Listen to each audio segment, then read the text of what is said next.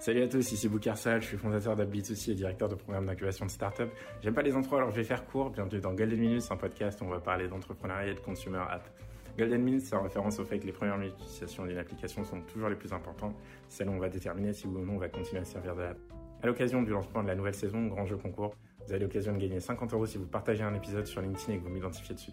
Également, si vous voulez faire partie de la plus grande communauté de fondateurs d'AppBit2C, envoyez-moi une invitation avec un emoji téléphone portable et je vous ajoute dessus. Allez, je vous laisse à l'épisode.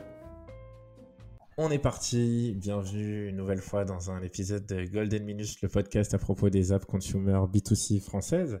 Je suis avec Lorraine Danaï aujourd'hui de Woomies, très contente de t'avoir Lorraine, salut. Salut Bocard, merci à toi. Alors dis-moi Lorraine, on va plonger directement dans le vif du sujet. Woomies, qu'est-ce que c'est? Alors, Woomies, euh, c'est une plateforme euh, aujourd'hui donc euh, mobile. On a une application mobile et un site qui permet de réserver des logements pour les jeunes, donc étudiants, jeunes actifs. L'idée, c'est vraiment de faciliter le parcours de location, de sa recherche jusqu'à l'emménagement.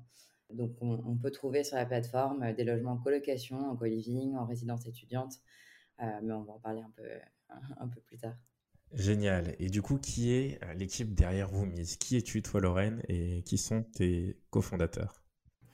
Alors, euh, bah moi, Lorraine, j'ai 30 ans. Euh, on est deux cofondateurs. mon associé Alexandre, qui est mon meilleur ami à l'origine, qui l'est toujours d'ailleurs.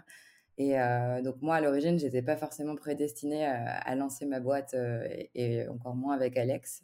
c'est vraiment, Woomies, c'est vraiment le fruit de, d'expérience euh, de vie euh, en coloc à l'origine. Et, si tu veux, moi, j'ai commencé euh, mon parcours par faire du droit. Ensuite, je suis passée en finance à Dauphine, où j'ai grandi à, Paris.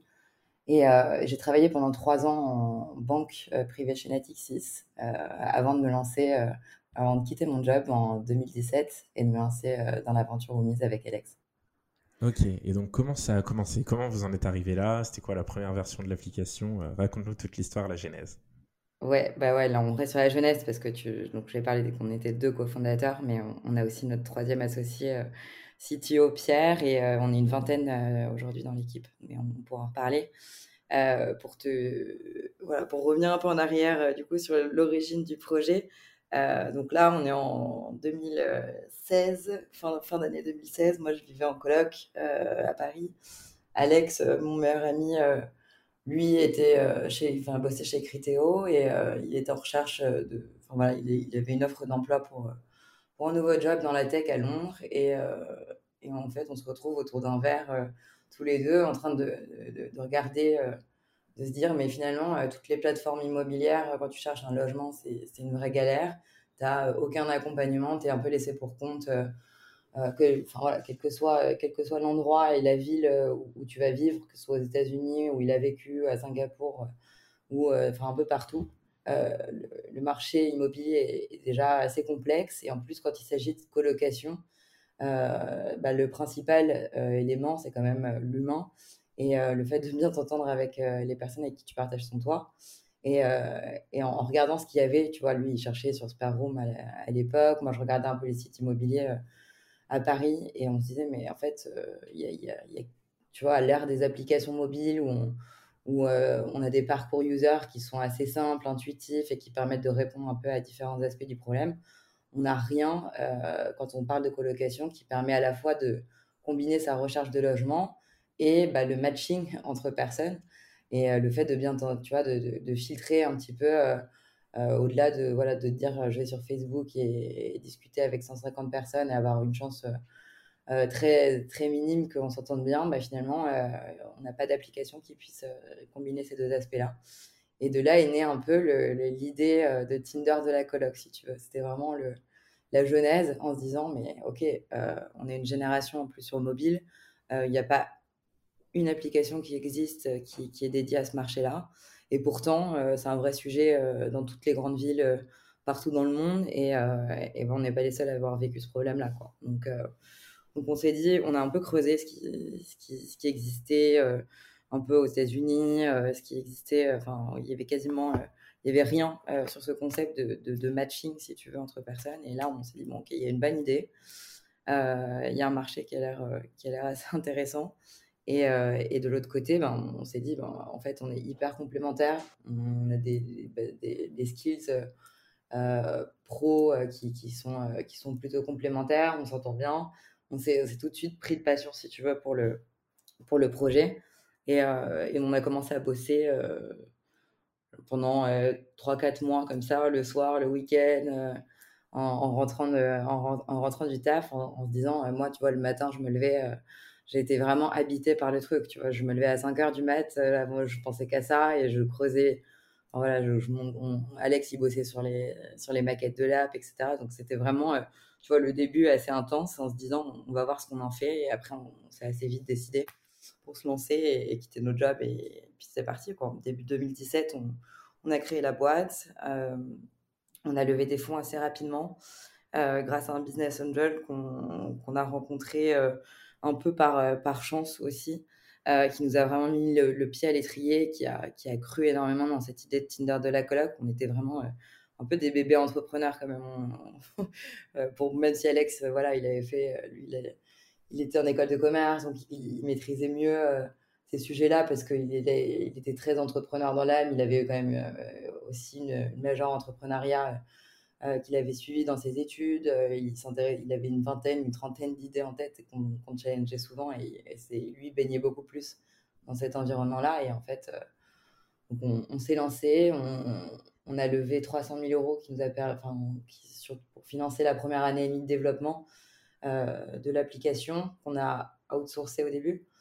Euh, on pourra en parler, mais euh, et voilà, c'était parti. Euh, on, a intégré l'incubateur de Dauphine dès le début, tu vois, le premier jour, premier jour de, où on était full time, tu vois, sur le projet, tous les deux, on est tout de suite, on a intégré l'incubateur et puis, et puis l'histoire a, commencé comme ça. Génial, trop bien, c'est un très beau début. Donc à ce moment-là, donc si je reprends, Alex, il était à deux doigts de partir à Londres pour un job, c'est ça? Ouais, exactement. Et donc, il, euh, finalement, il, dit non à ce job, il reste en France ou alors est-ce qu'il commence à Londres et puis euh, il commence à bosser en parallèle? Bah, Finalement, ouais, il, a refusé, euh, il a refusé le poste et, et, du coup, il est resté à Paris. et, mais, mais, tu vois, stratégiquement, nous, si tu veux, ce qui, ce qui a été assez logique pour nous, Alex, il a beaucoup vécu à l'étranger, donc on a tout de suite eu cette vision de se dire, en fait, on est sur un marché mondial. Quand on lance une application, on va pas forcément. Euh, L'objectif, c'est pas qu'on reste local euh, euh moi, toute la vie du projet. Donc, euh, tout de suite, on a pensé international et on s'est dit, bah, en fait, déjà, le plus gros marché et le plus mature en Europe concernant quand on parle de colocation, c'est le marché anglais et, et, notamment Londres, où tu vois, tu as plus de 8 millions de personnes en Angleterre qui vivent en colocation et, 40% du marché euh, locatif à Londres, c'est des colocs parce que les prix de l'immobilier sont, sont, chers et que, euh, c'est un, mode de vie qui est beaucoup plus euh, répandu là-bas. Donc on s'est dit dès le début, si tu veux, quand on a lancé l'application début 2018, on a lancé à Paris et Londres. Et donc on a commencé à, passer un peu de temps là-bas. Alex comme moi, on a été incubé enfin accéléré par le Google Campus euh, dès, l'origine du projet. Donc on, passait, euh, tu vois, une semaine, dix jours euh, par mois à Londres pour nous imprégner un peu du marché, de comprendre un peu quelles étaient les innovations aussi et les, choses qu'on allait pouvoir aussi amener sur le marché français qui est voilà qui historiquement on, a plus cette, cette, cette, image un peu de la coloc comme étant euh, un truc d'étudiant. Euh, tu vois, les propriétaires le voient pas forcément euh, d'un bon oeil en France. Et, finalement, bah, c'est des, des, a priori qui seraient forcément vrais, puisqu'aujourd'hui, tu as en plus plus, plus de, jeunes actifs qui vivent en coloc que, que d'étudiants. Donc, tu vois, c'était un peu l'idée de, départ. Quoi. Tout de, suite, tout de suite mettre un pied là-bas et, comprendre un petit peu les, les deux marchés. Génial. Donc à ce moment-là, donc si je reprends la chronologie, vous commencez à bosser sur Woomies, euh, vous arrêtez vos jobs, vous vous mettez en full time, vous intégrez l'incubateur de Dauphine, vous levez euh, tout de suite après auprès de plusieurs business angels, je suppose?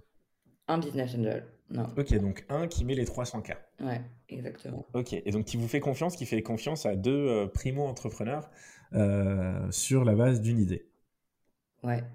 comment ça se passe Effectivement, ça c'est ça c'est le, le, truc où, quand tu commences, tu, tu te rends pas compte de, de, de, la chance, mais il en faut aussi un peu euh, quand tu commences de, croiser la route de, des bonnes personnes au bon moment. Et, et c'est vrai que bah, si tu veux, quand on a commencé, on commence en forcément, tu vois, nous on n'est pas genre énormément d'économie. Enfin Alex, lui, il, venait de commencer à travailler. Moi, je, j'avais trois ans de euh, de job derrière moi, mais bon, bon, tu vois, pas de quoi financer, euh, euh, pas de quoi financer le développement d'une application. et j'avais la chance aussi d'avoir pu négocier une rupture conventionnelle qui me permettait aussi de ne pas avoir besoin de revenus, au moins pendant les deux, deux années de développement de la boîte. Et, et, donc, on s'est dit très vite, il nous faut des financements on a été voir des banques, évidemment, euh, un peu naïvement, euh, avec, le, avec le PowerPoint et les maquettes de l'app en disant qu'on avait une, idée révolutionnaire et qu'on allait pouvoir la financer facilement. La classique. Euh, la classique, alors que pas du tout. Bon, après, tu te rends vite compte que tu es complètement à côté de la plaque. Donc, les banques t'oublient. le, bon, la, la, chance qu'on avait aussi, c'était d'être dans l'incubateur de Dauphine. Et à l'incubateur, ils, ils avaient une fondation qui permettait d'avoir des, des prêts d'honneur euh, pour, les, euh, pour, les fondateurs de boîtes. On a eu des prêts d'honneur, on a emprunté Alex et moi, on a investi aussi.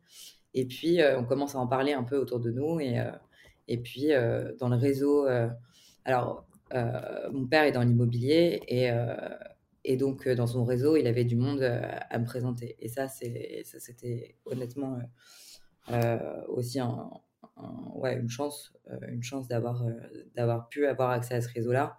Euh, parce que euh, en en discutant, en passant des, euh, des mails un peu à droite à gauche, bah, finalement, un jour, on a un retour et on, nous dit, bah, en fait, on a une personne qui, qui s'intéresse beaucoup au marché de la colocation, qui investit beaucoup dans l'immobilier à titre patrimonial et, et en plus qui, est en train de, vivre la même chose pour ses enfants, enfin voilà, qui, sont en école, qui, galèrent à se loger, etc.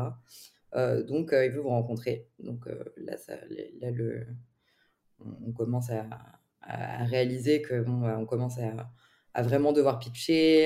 et, en fait, on, a dîné avec lui et, c'est vrai que ça s'est fait.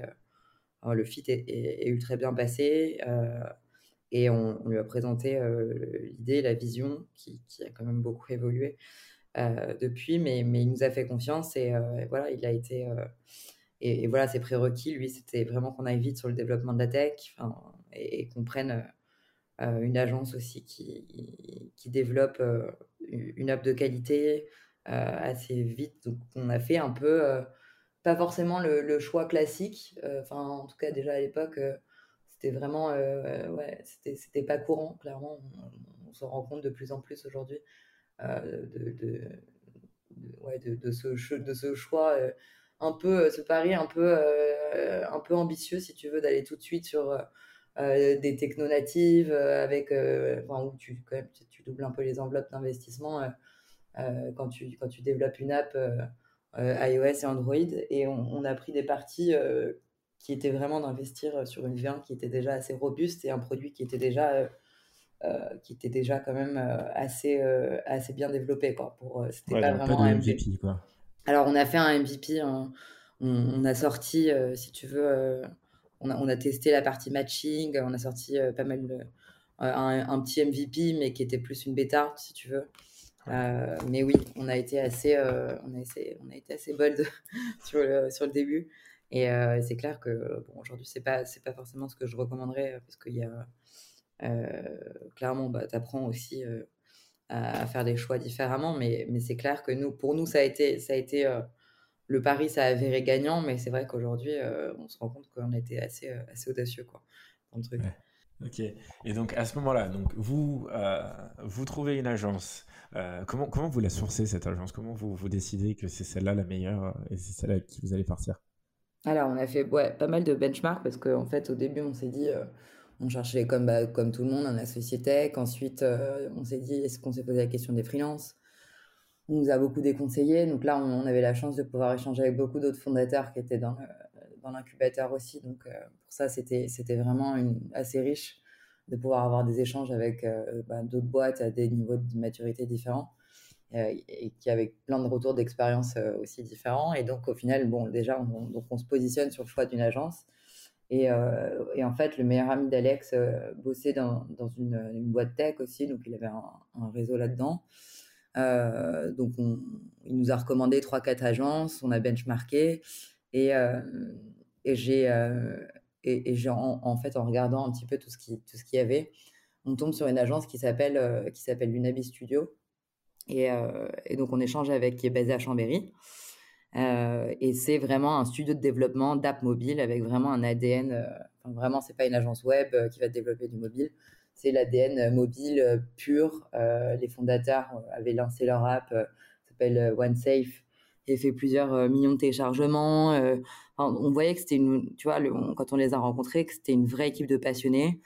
Euh, et en même temps, bah, j'avais contacté dans leur portfolio à peu près toutes les boîtes, euh, toutes les boîtes avec qui ils avaient bossé, et, tout le monde était unanime sur les retours d'expérience. Donc c'est vachement important c'est vachement important quand tu te renseignes, euh, voilà, de, bosser avec une agence, euh, d'avoir les retours d'expérience de, de leurs clients, parce que c'est vraiment, bah, es tout de suite dans le vif, euh, tu vérifies tout de suite tes, assumptions quoi.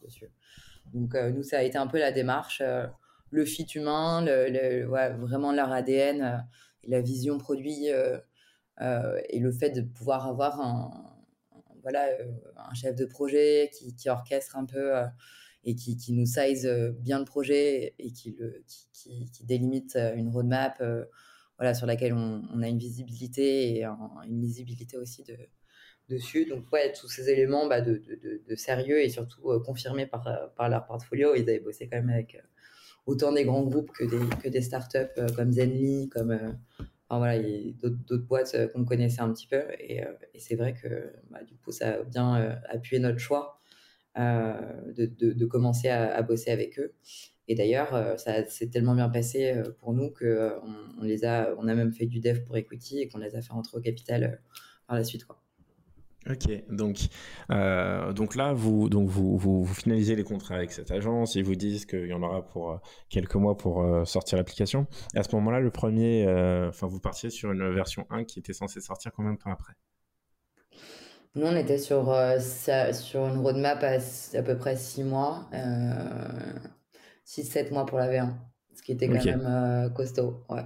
Okay. C'était costaud parce qu'il y avait une partie, si tu veux, nous, on avait vraiment bah, cette double interface euh, sur l'application qui a été euh, assez euh, bon alors Alex elle l'avait déjà bien bien designé bien bien imaginé en amont mais mais c'est vrai qu'il y avait il y vraiment cette partie immobilière avec la partie de, de, de gestion dépôt d'annonces etc et de recherche d'annonces et la partie de matching avec un algo derrière qui tourne un algo de recommandation basé sur le mode de vie, la personnalité, euh, tes centres d'intérêt, les durées d'emménagement, etc.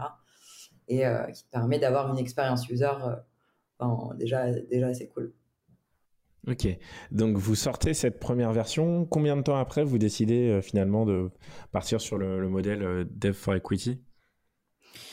Euh, Écoute, on, on, a continué à bosser sur ce modèle-là, je dirais, euh, on a bossé, enfin, tu vois, notre, notre CTO est arrivé il y a, il y a bientôt deux ans. Euh, donc, on a fait euh, quasiment ouais, un an et demi avec eux au total de dev. en tout cas, ouais, sur partie 2017 et 2018, quand on a sorti l'app. Et à partir de quel moment, écoute, ouais, après la V1, on, on, on a avancé, on avait quand même forcément euh, pas penser à tout.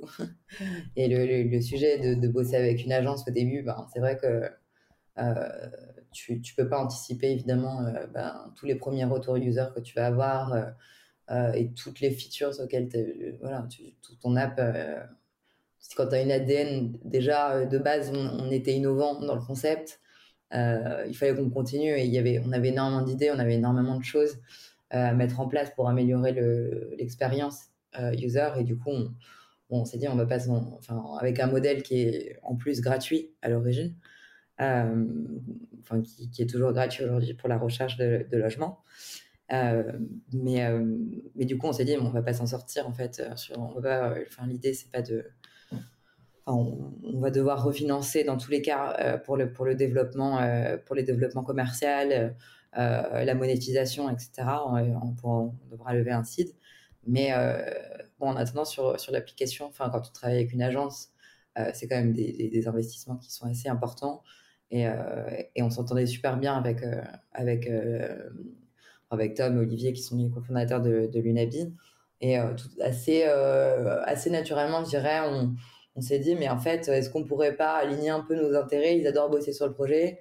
Euh, tout le monde y croit, on s'entend vachement bien. Euh, on a encore des choses à faire, mais on ne peut pas se mettre non plus dans le rouge. Côté investissement, on, a déjà beaucoup investi euh, sur la tech. Et, du coup, est-ce qu'on pourrait pas trouver un schéma gagnant-gagnant et vous faire rentrer au capital en continuant un peu justement de, voilà, en incorporant des factures au capital en se disant, bah, au final, on continue à bosser sur cette mode de collaboration-là et, et, tout le monde est gagnant dans l'histoire. Ça s'est fait, ça s'est fait comme ça. Ok, et donc tu dis que tu, à ce moment-là, tu incorpores des factures au capital, c'est ça? Ouais, bah, ça c'est pour les détails un peu techniques, quoi. Mais euh, c'est euh, effectivement, bah, tu, eux, ils facturent. Si tu veux, tu vas dire, euh, j'ai X jours de dev à, un taux jour homme de, temps. Et, et, derrière, ça te fait un montant de facturation à, mettons, je sais pas, 30 000 euros. Et ensuite, tu te dis, bon, bah, en fait, ces 30 000 euros-là, tu les transformes, tu, tu, les incorpores au capital et tu les transformes euh, derrière. Eux, ça leur donne accès à des actions de la boîte. Et donc, ils, sont rentrés en tant qu'associés. Et, et, nous, on a, donc, donc simplement, on ne dépense pas l'argent. Quoi. Juste qu'on a échangé, entre guillemets, ce flux financier contre des actions. Ok. Et donc, à ce moment-là, vous, donc toi, tu as, as, le chômage. Alex, il l'a aussi? Non, Alex l'a pas. Alex, il était en RSA, euh, en bonne galère, en pré-étudiant, en pré-truc et tout. Donc c'était ouais, c'était un peu, un peu la galère. Euh, la chance quand même d'avoir un toit. Euh, au départ, en vivant encore chez ses parents, mais bon, c'est vrai que c'était pas le, c'était pas voilà la situation la plus confortable du monde. Ouais, donc forcément, ça commence forcément par des galères. Et toi, tu as le chômage. Lui, il est au RSA. Euh, donc, vous ne vous payez pas, clairement, à ce moment-là? Non, du tout. Donc, donc le, le, gros du budget va pour l'agence. Euh, je suppose que vous gardez une partie pour le marketing euh, pour, au moment du, du, lancement. Comment ça se passe le lancement? Un petit peu, ouais.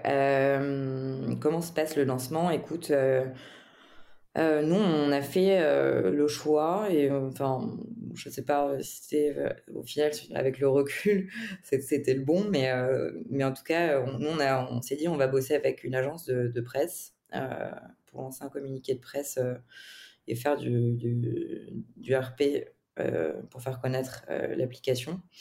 Et donc en fait, on avait on avait parcours, on avait été on était pas mal à l'époque, tu vois, la première année, t'écumes un peu les trucs les, conférences, les trucs de networking pour les entrepreneurs. Donc, on se nourrissait pas mal de trucs, enfin, de, de, de, tout, tout, ça. Et on allait beaucoup networker en allant à un événement qui était à l'hôtel de ville, euh, un truc qui s'appelle le hacking de l'hôtel de ville qu'ils font à Paris, qui font euh, chaque année. Euh, on avait rencontré une agence de, RP. Donc, moi, je connaissais pas forcément. On n'avait pas vraiment d'idée de de, ce, que, ce qu'était ce métier-là, parce qu'on était vraiment des, jeunes entrepreneurs aussi, on découvrait beaucoup de choses.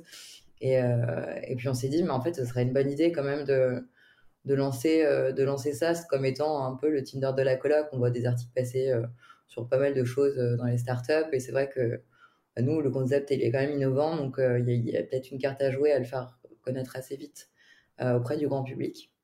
Donc on, a bossé avec cette agence qui s'appelle GNG.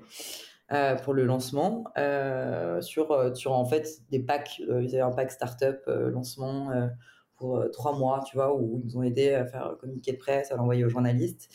Et ce qui s'est passé, c'est qu'on a eu un, effet, ouais, un effet un peu waouh, genre assez, assez rapidement. parce qu'on a eu des, des, gros plateaux quoi. D'ailleurs, pour l'anecdote, en plus on a, on, on se faisait retoquer l'app par les stores euh, et, on avait lancé le communiqué un peu trop tôt et on, a eu le journal de 20h de TF1 qui parle des apps de rentrée et, euh, euh, l'app, est sortie le lendemain. Donc en fait, on est passé à côté de, de, centaines ou de milliers de téléchargements parce que l'app n'était pas dispo quand on a eu le premier journal de, TF1, ce qui était assez fou. Donc on avait quand même un peu les boules, mais euh, mais euh, du coup, derrière, il y, a quand même eu un effet euh, RP assez, assez incroyable où on a eu beaucoup de, de télé, de, de, radio, etc., qui ont parlé de Woomies. Et ce qui nous a permis d'avoir, de constituer une première base, tu vois, de, plusieurs milliers d'utilisateurs assez vite. Et ensuite, on a embrayé sur des stratégies de partenariat. On fait des, tu vois, des stratégies avec, le, notamment avec Lydia, euh, qui étaient beaucoup présents dans les écoles. Ils organisaient des campus tours et on n'avait pas les moyens de, de, déployer des actions marketing euh, à grande échelle dans les écoles pour aller cibler les étudiants et tout. Donc on, s'est dit, bon, on va, essayer de trouver des moyens, euh, tu vois, de, de le faire sans dépenser trop d'argent. C'était des budgets goodies, quoi. On achetait des goodies et on, les faisait distribuer pour, par les équipes de Lydia, etc. dans les écoles. Et ça, ça a plutôt bien marché aussi. Et, euh, et, puis après, on a commencé à tester euh, des, petites, euh, des petites campagnes de, Facebook Ads, etc., pour, pour commencer à, toucher un petit peu du doigt quels étaient nos, nos coûts d'acquisition et tout, parce que c'était le métier d'Alex. Enfin, Alex maîtrise très bien, très bien ces sujets-là. Donc, c'est lui qui, a commencé à mettre un petit peu en place ces actions-là au début. Ok. Et donc là, si, si je reprends, pour avoir un ordre d'idée, par type d'action, euh, vous en étiez, vous en étiez autour de combien en termes de coût d'acquisition, que ce soit euh, sur euh, des goodies, que ce soit sur du média, que ce soit sur du, Facebook, ça vous ramenait. Bah, en fait, c'est il faut distinguer. Enfin, tu vois, maintenant on distingue vraiment les, les, les, budgets branding. branding des, des budgets d'acquisition parce que l'acquisition directe tu peux tu peux c'est facile de, c'est facile de calculer ton, ton coût d'acquisition euh, euh, par user parce que tu as des actions, enfin, tu un budget direct, euh, tu vas mettre 500 euros sur Facebook Ads, tu vois combien ça te, quelle est la conversion, quelle est la conversion en termes de nombre de users et, et téléchargements et c'est assez, c'est assez facile à calculer, tu vois, on était nous à peu près aux alentours d'un euro, on avait des coûts assez, assez faibles sur la partie user. Euh, et, ensuite, sur la partie euh, qui est plus offline, euh, des actions de marketing dans les écoles, etc., c'est difficile d'attribuer vraiment le, coût d'acquisition parce qu'aujourd'hui, bah, tu dis, ça, ça, contribue à ta, à ta croissance organique aussi, donc c'est difficile de c'est difficile de faire le, ouais d'estimer aujourd'hui on n'a pas encore fait, des campagnes tu vois dans dans le métro, où on n'a pas fait encore des, des, trucs à grande échelle comme ça, mais, euh, mais l'attribution, tu vois, des coûts d'acquisition, c'est aussi un, ouais, un challenge euh, assez important aujourd'hui, en tout cas dans la stratégie euh, de Womis. Ouais, parce que c'est pas comme si, justement, c'est pas comme si c'était un produit qui était payant pour les utilisateurs. Donc, c'est pas comme si tu pouvais leur filer un code promo et partir du principe que ce code promo-là, tu l'as mis dans tel campus ou dans telle station de métro. Donc, les gens viennent d'ici. Quoi. Ben ouais, ouais, non, exactement. Après, c'est vrai que là, on est typiquement sur ce type de sujet avec des stratégies de referral, euh, euh, de parrainage, parce qu'aujourd'hui, qu'on maintenant qu'on a un modèle économique euh, en place, ce qui n'était pas le cas encore pendant, les deux premières années même d'existence, enfin de, développement de, l'app et, du site, mais si tu veux, aujourd'hui, quand on un utilisateur, l'idée c'est vraiment de l'accompagner jusqu'à la réservation de ce logement complètement en ligne. Donc il va euh, créer son compte, euh, déposer son dossier de locataire avec ses revenus, son garant, etc. Et candidater, il va candidater à, des annonces et, pouvoir ensuite effectuer le paiement de son loyer pour son premier mois de loyer et de sa caution pour réserver le bien en toute sécurité. Tu vois, ils les font seront, seront euh, séquestrés, reversés aux propriétaires euh, une fois que le mec aura emménagé. Le, le, problème de trust euh, dans notre marché, il est assez important. Et, et donc maintenant qu'on a des frais, tu vois, un peu comme sur Airbnb, c'est des frais de service qui sont appliqués au moment de la réservation. maintenant, on a des, on, a des, mécanismes d'incentive où on peut justement faire des opérations de marketing. On a aussi un, compte Roomies Plus, tu vois, qu'on est en train de, tester, qui est une version premium de Roomies pour les utilisateurs euh, qui veulent être accompagnés et, accélérer leur recherche de logement. Euh, et donc typiquement, bah là, euh, on met en place des opérations code promo, etc. Donc ça nous permet d'être, ça nous permet d'être plus plus sharp dans l'analyse de nos coûts sur la partie branding en tout cas, parce que là, on va pouvoir attribuer plus facilement nos coûts d'acquisition et les investissements marketing qui sont liés, quoi. Ok. Donc, euh, très bien. Donc, ça, je perçois. Donc, ça, c'est le, moment où vous mettez en place votre business model. Il y a une partie dont on n'a pas encore parlé, c'est tout ce qui est euh, justement l'acquisition de, euh, d'offres. Comment vous faites pour aller les chercher, ces offres? Alors, c'est la meilleure question parce que le, la marketplace, euh, les modèles marketplace, euh, nous, on a été très user au début, très user-centric en se disant, en fait, nous, notre sujet, c'est d'aller attirer genre, du monde, mais en fait, le sujet, c'est la supply, clairement. puisque surtout dans un marché immobilier tendu, si tu n'as pas d'offre sur ta plateforme, alors ok, il tu, tu, y, le, y a le matching, c'est cool pour les, pour les personnes qui, qui recherchent des colocataires et qui veulent rencontrer du monde. Euh, mais en fait, l'enjeu principal de notre marché, c'est vraiment ça. Euh, donc, donc, comment tu, mènes de front les deux strates d'acquisition euh, bah Là, aujourd'hui, tu vois, on se dit que c'est vrai qu'on priorise beaucoup plus euh, l'offre et c'est la raison aussi pour laquelle l'année dernière, on a, tu vois, on, a élargi le, scope d'annonce sur Roomies puisque on s'est dit, OK, très bien, on a commencé par la colocation. Euh, mais on n'a pas suffisamment euh, d'offres, même structurellement le marché n'est pas suffisamment euh, fourni pour, pour, que tout le monde puisse se loger en coloc. Donc du coup, forcément, bah, les gens, c'est quand même bête de les envoyer sur une autre plateforme, alors qu'on peut aussi adresser un marché qui est plus large. On appelle un peu l'habitat partagé, donc avec tout ce qui est résidence de co-living, résidence étudiante, appart-hôtel, etc.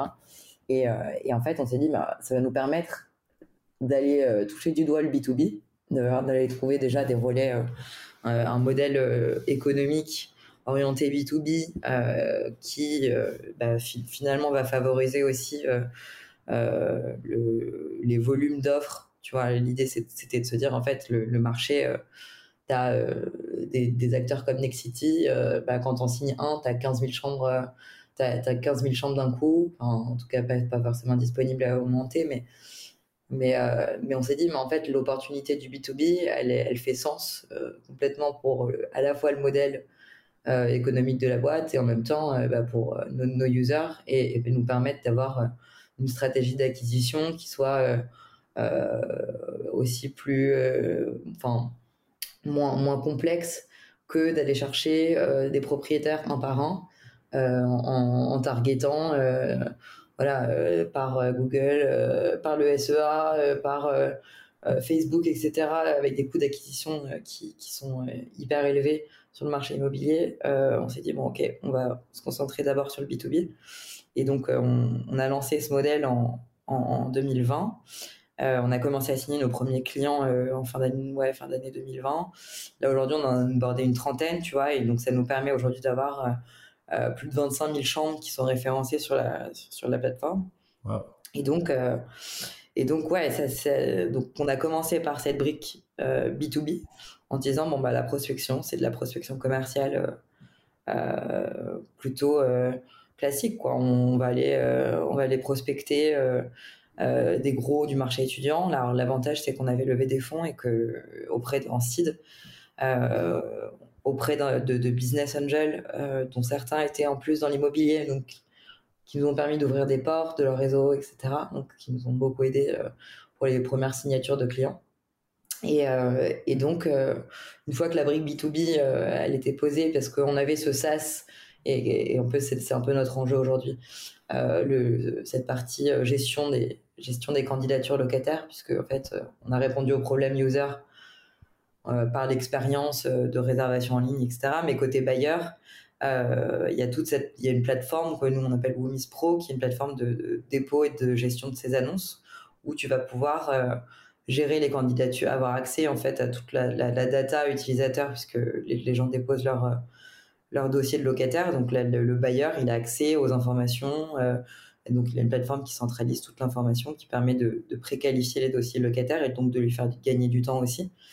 Euh, donc c'était un peu notre enjeu euh, principal et ça l'est de plus en plus. Et donc euh, pour finir la question sur l'acquisition côté annonce, bah, on, a ce point B2B qui nourrit aujourd'hui quasiment 50% de, notre base d'annonces et, l'autre partie, alors on, a, on un pourcentage d'organique qui, augmente quand même assez sensiblement chaque mois, et ce qui, est plutôt cool. Mais là, on commence à tester des, des sujets de, de, de SEA pour les propriétaires. On, est en train de refaire tous les landing pages, le, SEO, SEO aussi du site nous aide beaucoup sur cette partie-là aussi. Ok, donc vous, vous lancez à ce moment-là l'offre euh, plutôt B2B et euh, euh, vous, essayez, vous essayez de renforcer donc l'organique pour, pour les propriétaires qui souhaitent faire louer leur appartement. Qu'est-ce qui les intéresse? Pourquoi ils viennent chez vous, ces personnes-là? Surtout sur des, sur des marchés assez tendus comme celui de Paris et celui de Londres. les mecs, normalement, ils postent leur annonce n'importe où, ils vont recevoir des, des, des, dizaines et des dizaines de, candidatures, n'est-ce pas? Bah, c'est exactement ce que tu dis en fait. Ils reçoivent euh, des dizaines et dix dizaines de candidatures par plein de canaux différents. Euh, ils vont être appelés, euh, ils vont recevoir des mails. Et en fait, le truc, c'est que tu es noyé dans l'information en tant que bailleur. Tu es noyé dans, dans un tas d'informations qui font que, en fait, au bout de 15 dossiers que tu as screenés, voilà, de toute façon, les autres, ceux qui sont en dessous de la pile, même s'ils sont mieux, bah, tu as la flemme et tu te dis, bon, tu peux peut-être passer à côté d'un meilleur dossier. Euh, mais euh, tu n'as pas le temps parce que tu n'as pas d'analyse, euh, tu vois, de, de pré-analyse ou de pré-qualification des dossiers. Et l'idée, ben, en fait, c'est de se dire, non, bah, sur Womis, tu as une plateforme qui te permet de déposer ton annonce en deux minutes avec une expérience d'utilisateur qui est assez, qui est assez, fluide aussi. qui te permet d'avoir ton dashboard de gestion d'annonces, parce qu'il y, en a qui ont plusieurs annonces aussi, euh, à poster et, qui surtout te permet d'avoir une préqualification et, une, visibilité euh, en quelques clics sur euh, tous les dossiers de locataires que tu vas recevoir. Tu échanges via la messagerie sur la plateforme. Et bon, évidemment, tu, tu étais linké à tes mails, mais, mais tu vois, tu n'es pas, pas obligé de donner ton numéro de téléphone et que les mecs, tu te fasses harceler parce que tu postes une offre de logement et que voilà, le marché est tendu et, que tu as 50 appels dans la journée et que tu n'en peux plus, tu vois. L'idée, c'est vraiment de, de, gagner euh, en, efficacité euh, sur, sur le, logement, euh, enfin sur la location de ton bien et d'avoir la possibilité de tout faire en ligne aussi. Parce que quand tu acceptes, tu vas, tu vas accepter ou refuser ou tu vois, dans ton tableau de gestion de, de, candidats, tu vas les accepter, les échanger, échanger avec eux, ouvrir un lien de, de, paiement pour euh, sécuriser le paiement de la, de, la, caution et du loyer et signer ton bail électroniquement. Donc en fait, ton parcours, il est, euh, il est complètement intégré, il te fait gagner du temps, euh, toi en tant que bailleur, et c'est là où nous, on va se différencier beaucoup de, des plateformes, tu vois, de mise en relation. Aujourd'hui, où, tu vas avoir des fourre-tout et, et, où tu vas pas avoir du tout un niveau de service. alors, t'as aucun niveau de service si tu veux dans ces plateformes là c'est genre vraiment de la... c'est des plateformes de diffusion d'annonces. Nous on va beaucoup plus loin que, que ça aujourd'hui. Ok.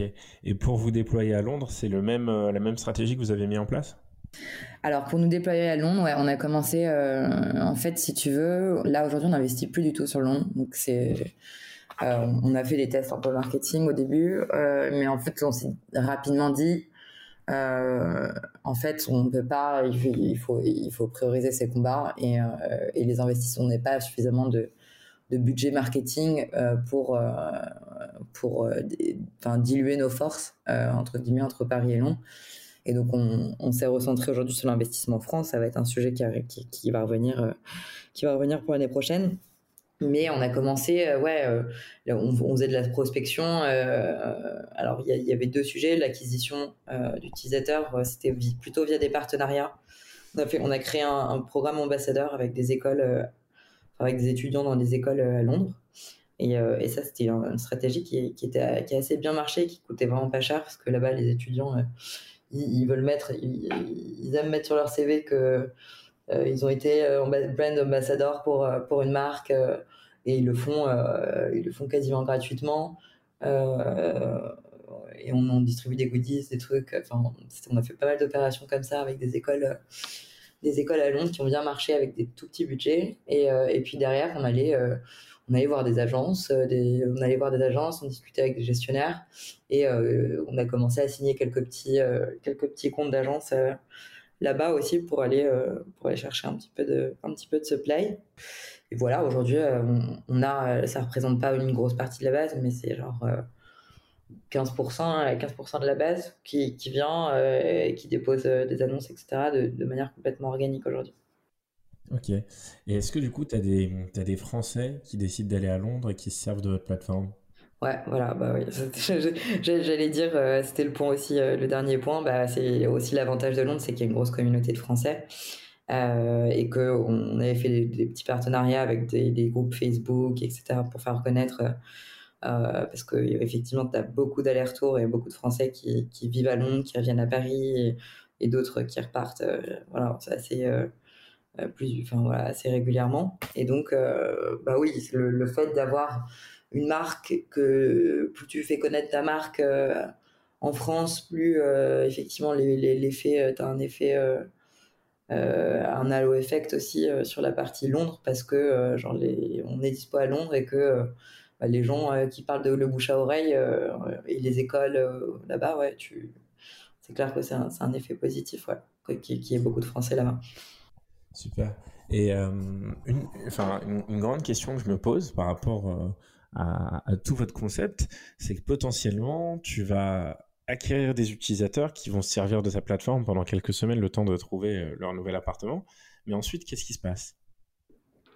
Alors, ouais, ça a été un gros sujet pour nous. On s'est dit, mais en fait, ok, très bien. En, gros, les moins de 35 ans, tu, tu, déménages moins en moyenne, en moyenne 5 fois avant tes 35 ans.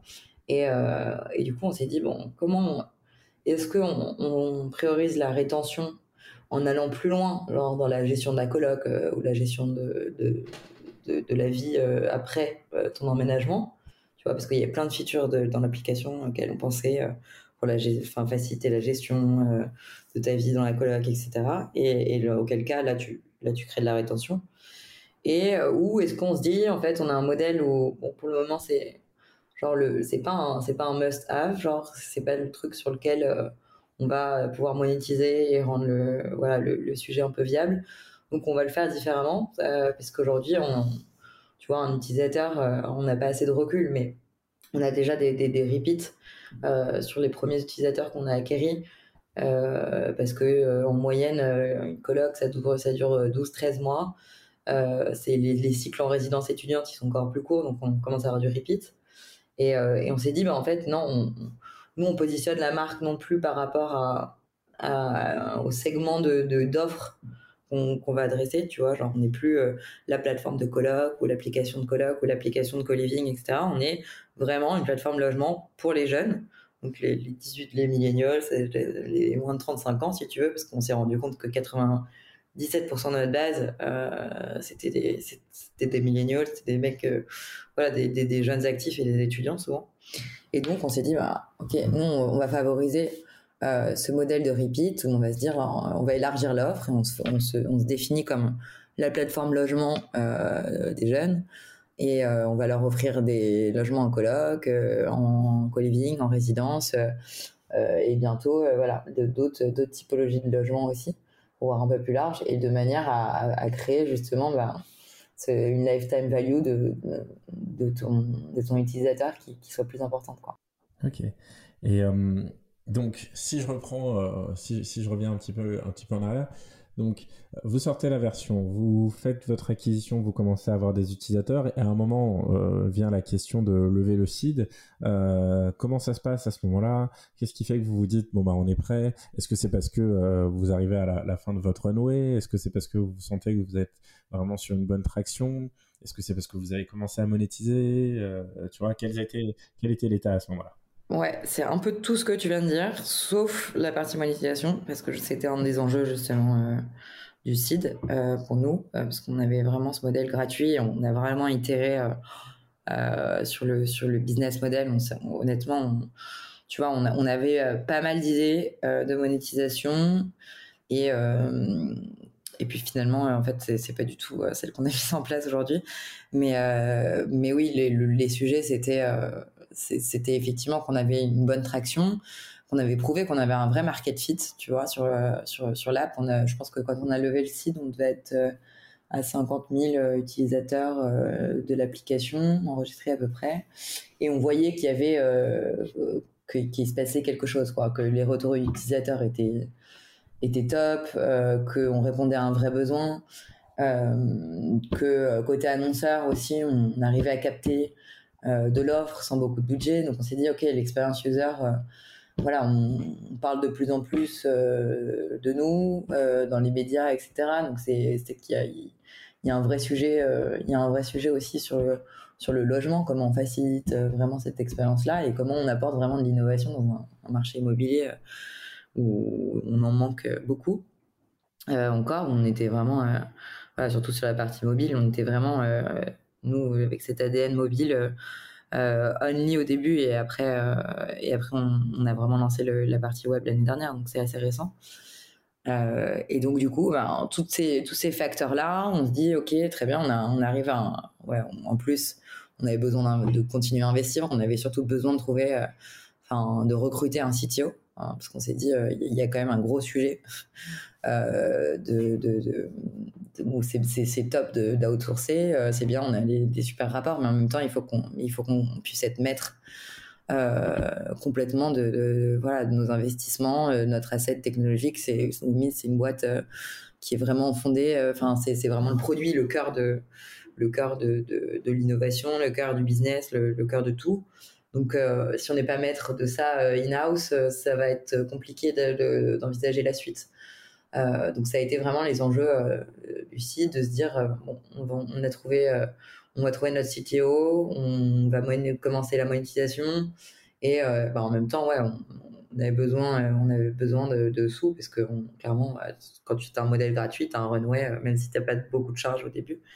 Nous on avait quand même investi beaucoup sur l'app et un peu sur le marketing mais mais tu vois on avait clairement genre zéro rentrée de, financière en face. Donc, euh, il, fallait, il que dans tous les cas, euh, qu'on se détermine. Et non, on n'était pas prêt. c'est pour euh, boucler la question, pour, pour lever le seed. Parce que, genre, tu fais, tu, sais pas vraiment comment faire. Nous, on avait eu une expérience hyper facile du pré-seed. On s'est dit, vu un peu facile, quoi, tu vois. on s'est dit, en fait, ouais, on a levé comme ça sur le premier tour. Ça s'est super bien passé. Bah, le deuxième tour, ça, maintenant qu'on a de l'attraction, qu'on a euh, le, tout, tout, tout, ce qui va bien, euh, le site, ça va, être, ça va être facile. Et en fait, pas du tout. Non, on n'était pas, on s'est pas euh, suffisamment bien préparé. Donc, on a forcément fait plein d'erreurs. Je me suis pris énormément de bâches investisseurs. voilà, tu vois, forcément, tu, tu retapes ton deck 150 fois, tu, tu l'envoies aux personnes clés alors qu'il y a des erreurs dedans, euh, qu'après tu te dis euh, ah non, j'aurais pas dû, j'aurais dû d'abord euh, tester le truc et mince, j'aurais pas dû l'envoyer aussi vite, t'es pressé de le faire, donc, donc tu fonces un peu tête baissée et ouais, c'est un peu ce qu'on a fait.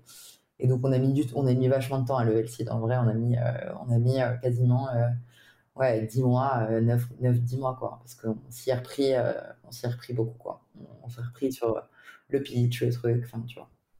Et vous, vous avez levé du coup avec des angels, avec un fonds euh... Ouais, on a levé avec des angels. Aujourd'hui, on a levé 2 millions d'euros, euh, donc du coup sur euh, euh Précis Décide.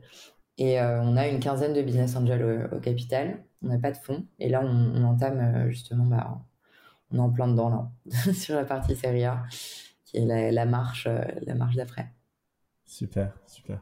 Ok, euh, très bien. Et donc du coup, donc vous, vous, enfin vous levez, vous recrutez un CTO, euh, vous recrutez aussi, euh, je devine, une, équipe commerciale? Ouais, on a on a recruté une personne qui devait être sur la partie commerciale au final, qui était un peu, on était vraiment une équipe, on était six, mais tout le monde, voilà, on, on, était un peu au produit, un peu, enfin, il était un peu entre les deux, un peu produit business, Corentin et, euh, et Léna euh, sur la partie marketing euh, aussi. Donc oui, bah, on, a recruté et, donc ouais, c'était les principaux les principaux postes. Bah, Pierre, notre CTO, là à ce moment-là, on, venait d'arriver à Station F et on est passé on a passé un an un an là-bas l'année dernière et, ça a été aussi un, super coup de cœur aussi pour Pierre. Et franchement, on, a eu beaucoup de chance aussi de le trouver et de, croiser sa route à Station F, qui est dans des bureaux derrière nous. mais bon, c'est vrai que c'était c'est comme ça que ça s'est passé. Génial, trop bien.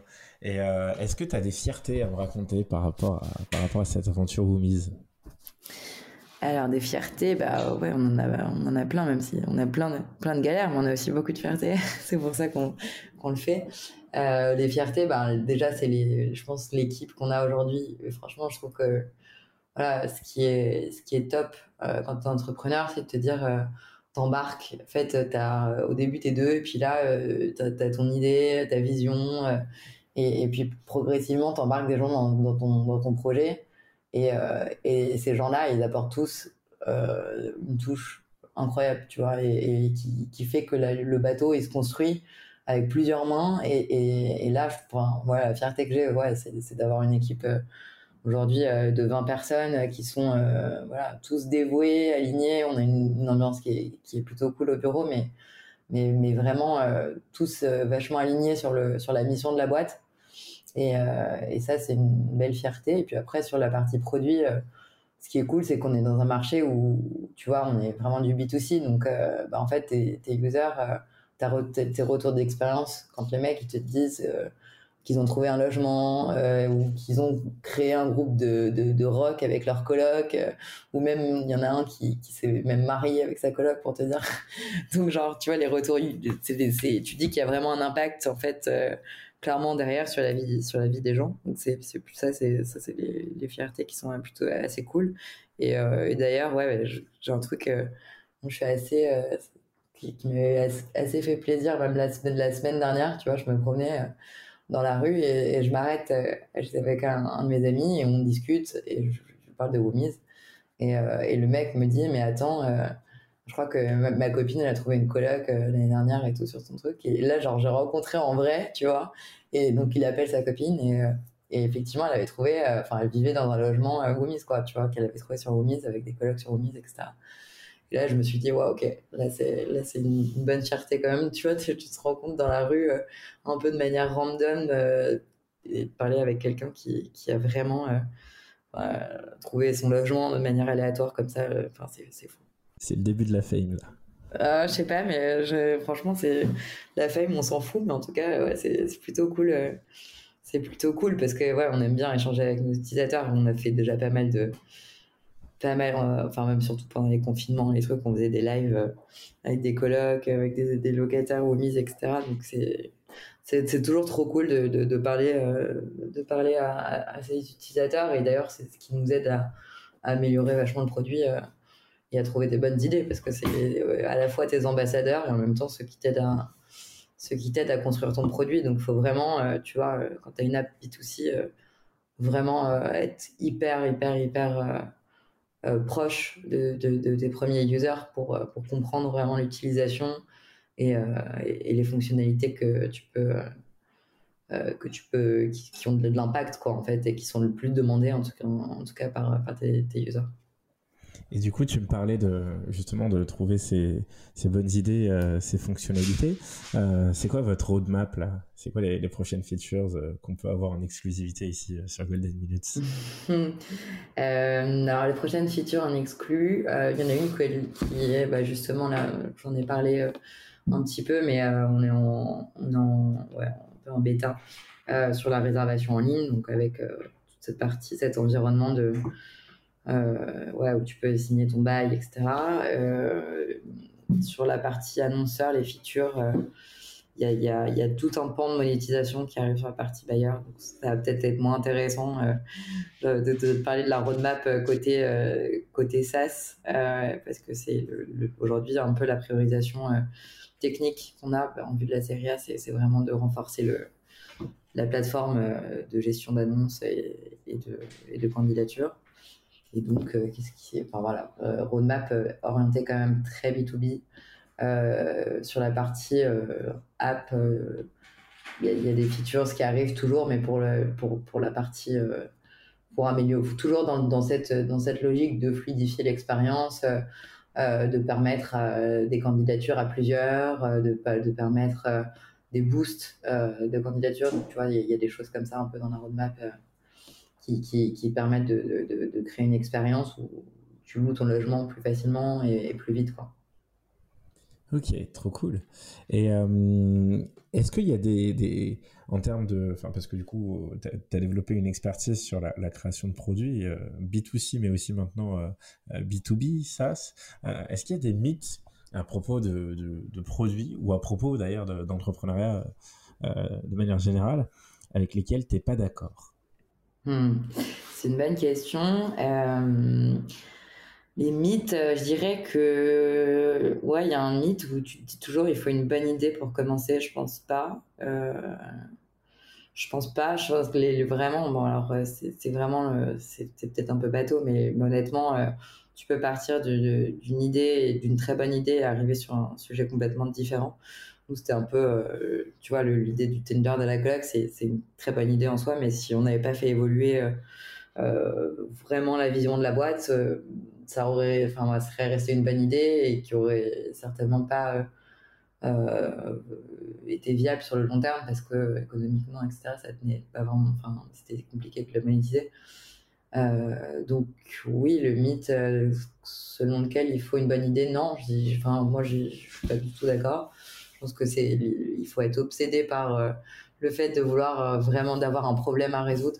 C'est super important le, pourquoi tu le fais.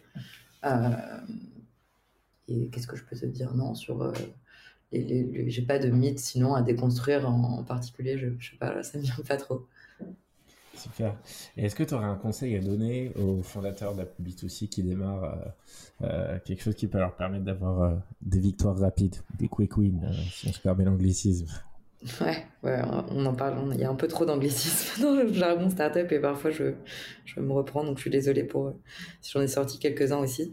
Euh, des quick wins, euh, je dirais. Hmm, je dirais qu'il faut vraiment bien travailler son, son ASO, donc euh, le, référencement de son application sur les stores. quand tu sors ton app, c'est super important de bien se documenter là-dessus. Il il y a des petites techniques tu vois enfin l'idée c'est en fait c'est dans ta description d'app donc selon le store Android ou, euh, iOS où tu vas te enfin, où tu vas te dire euh, euh, tes, mots-clés en fonction des mots-clés que tu vas choisir. ça va vachement impacter ton positionnement quand les gens vont chercher, par exemple, colocation, quand ça a été le cas pour nous.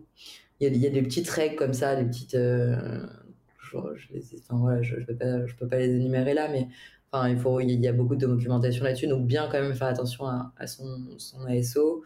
Et puis après, je dirais que c'est, c'est, il faut faire chauffer la machine avec une, une bêta ou, euh, ou en tout cas, euh, tu vois, nous, on a fait pas mal de groupes Facebook euh, au début où on, était en, pré, en pré-lancement.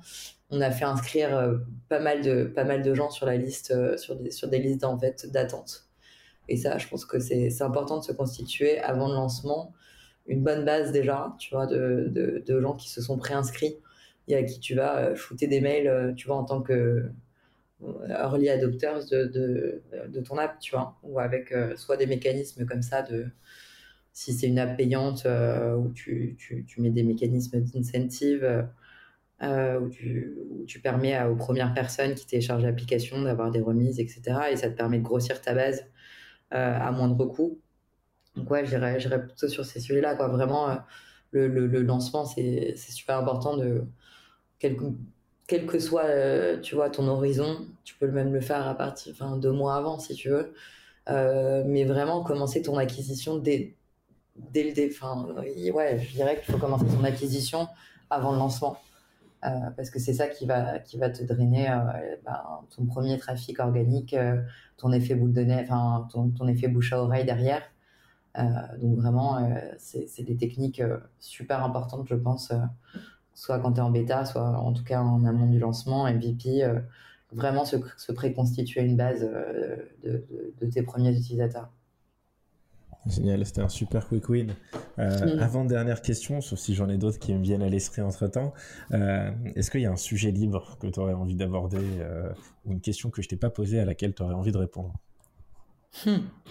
je t'avoue que j'ai pas, je ne sais pas trop. un sujet libre, une question à laquelle j'aimerais répondre, je sais pas, sur le sujet libre. Non, important de, de quand tu es entrepreneur de garder du temps pour son sa vie perso quand même. Et je disais genre voilà j'étais au théâtre là je, sais pas c'est le, premier truc qui vient qui me vient en tête. Je me dis c'est cool en plus après le covid maintenant que la, vie reprend. Je me dis euh, j'étais au théâtre voir la nouvelle pièce euh, d'Alexis Michalik que je conseille d'ailleurs, qui, qui, se joue à la Scala. Voilà, donc c'est aucun rapport, mais tu vois, c'est comme quoi, c'est important de, voilà, c'est important de, sur les sujets libres, c'est important justement de se libérer un peu l'esprit parfois quand tu es entrepreneur. Et les premières années, on faisait, on avait beaucoup, beaucoup de mal à le faire, mais euh, c'est important de, de se changer les idées, euh, de se changer les idées quand même, et de déconnecter un petit peu euh, au moins une fois par semaine. Eh ben, j'espère que Alexis Michalik va euh, Je fais la promo. ah oui, c'est un pote, tu le connais, non? Non, même pas, même pas, non. Et, euh, mais mais je, franchement, euh, en tout cas, ces pièces de théâtre sont, sont vraiment sympas. Et je conseille aux entrepreneurs qui veulent se changer les idées et qui aiment le théâtre ou même qui même si tu connais pas le théâtre genre c'est, vraiment cool ça fait du bien. Aucun rapport. Tu vois je n'attendais pas une chute comme ça mais c'est pas grave. Et ben vaut mieux vaut mieux parce que moi quand je me changeais les idées en ce moment je regarde euh, The Billion Dollar Code sur euh, Netflix. Donc euh, ah ouais, mal aussi. Pas mal. ouais, c'est, il y a Startup aussi la série est pas mal honnêtement sur Netflix j'ai beaucoup aimé, j'ai beaucoup aimé. Et euh, très bien. Alors, du coup, dernière question. Euh, qu'est-ce qui te fait plaisir? C'est un peu la question du podcast. Qu'est-ce qui me fait plaisir dans la en général euh, Je sais pas mise. Qu'est-ce qui me fait plaisir Ouais, comme tu veux. En fait, cette question n'a pas de, il n'y a pas de ligne directrice. C'est juste qu'est-ce qui te fait plaisir? qu'est-ce qui me fait plaisir? C'est de faire plaisir aux gens. Moi, j'aime bien. C'est beau ouais, je sais pas, j'aime bien euh, partager des trucs, euh, j'aime bien euh, quand les gens sont heureux autour de moi. Et non, ouais, c'est très, très bateau de répondre comme ça, mais qu'est-ce qui me fait plaisir Sinon, comme tout le monde, hein, de, de, vivre, prendre un petit verre en terrasse avec des amis, ça me fait plaisir aussi. Quand, quand, quand, je sors d'une grosse journée de boulot, qu'est-ce qui me fait plaisir chez Omise Ça me fait plaisir qu'on avance bien, que la boîte prenne une bonne direction que, les gens soient, que notre équipe soit, soit bien chez Womise, ça, ça me fait très plaisir aussi. Voilà, il y avait plein de trucs. Génial. bon, en tout cas, cet épisode m'a fait plaisir. Euh, content de t'avoir eu parmi nous, Lorraine. Euh, comme je t'avais prévenu, euh, il n'y a pas vraiment de, limite de temps sur ce podcast. Hein. On avait prévu une demi-heure, mais finalement, ça fait une heure qu'on discute. Donc, Ouais, je, parle un peu trop parfois. c'est parce que c'était intéressant. Super. Et puis, euh, donc on, souhaite, euh, comme d'habitude, une très longue vie à vous mise. Et puis, on va continuer à suivre euh, vos aventures de très près. Merci beaucoup. Bah écoute, merci Bouka. Ouais, c'était un plaisir. À la prochaine. Ciao, ciao. Salut. Ne partez pas tout de suite. C'est la fin de notre épisode. Merci d'être arrivé là. Et si ça vous a plu, vous connaissez le topo. Notre seule manière de grandir, c'est grâce à vous. Donc, vous pouvez gratuitement partager, liker et nous mettre 5 étoiles. Et pour ne pas rater les prochaines sorties, vous pouvez également vous abonner à la newsletter qui contient des résumés des épisodes et des références pour aller plus loin. Encore merci et si vous avez écouté ce message jusqu'au bout, franchement respect. Envoyez-moi un message sur LinkedIn, vous aurez une surprise.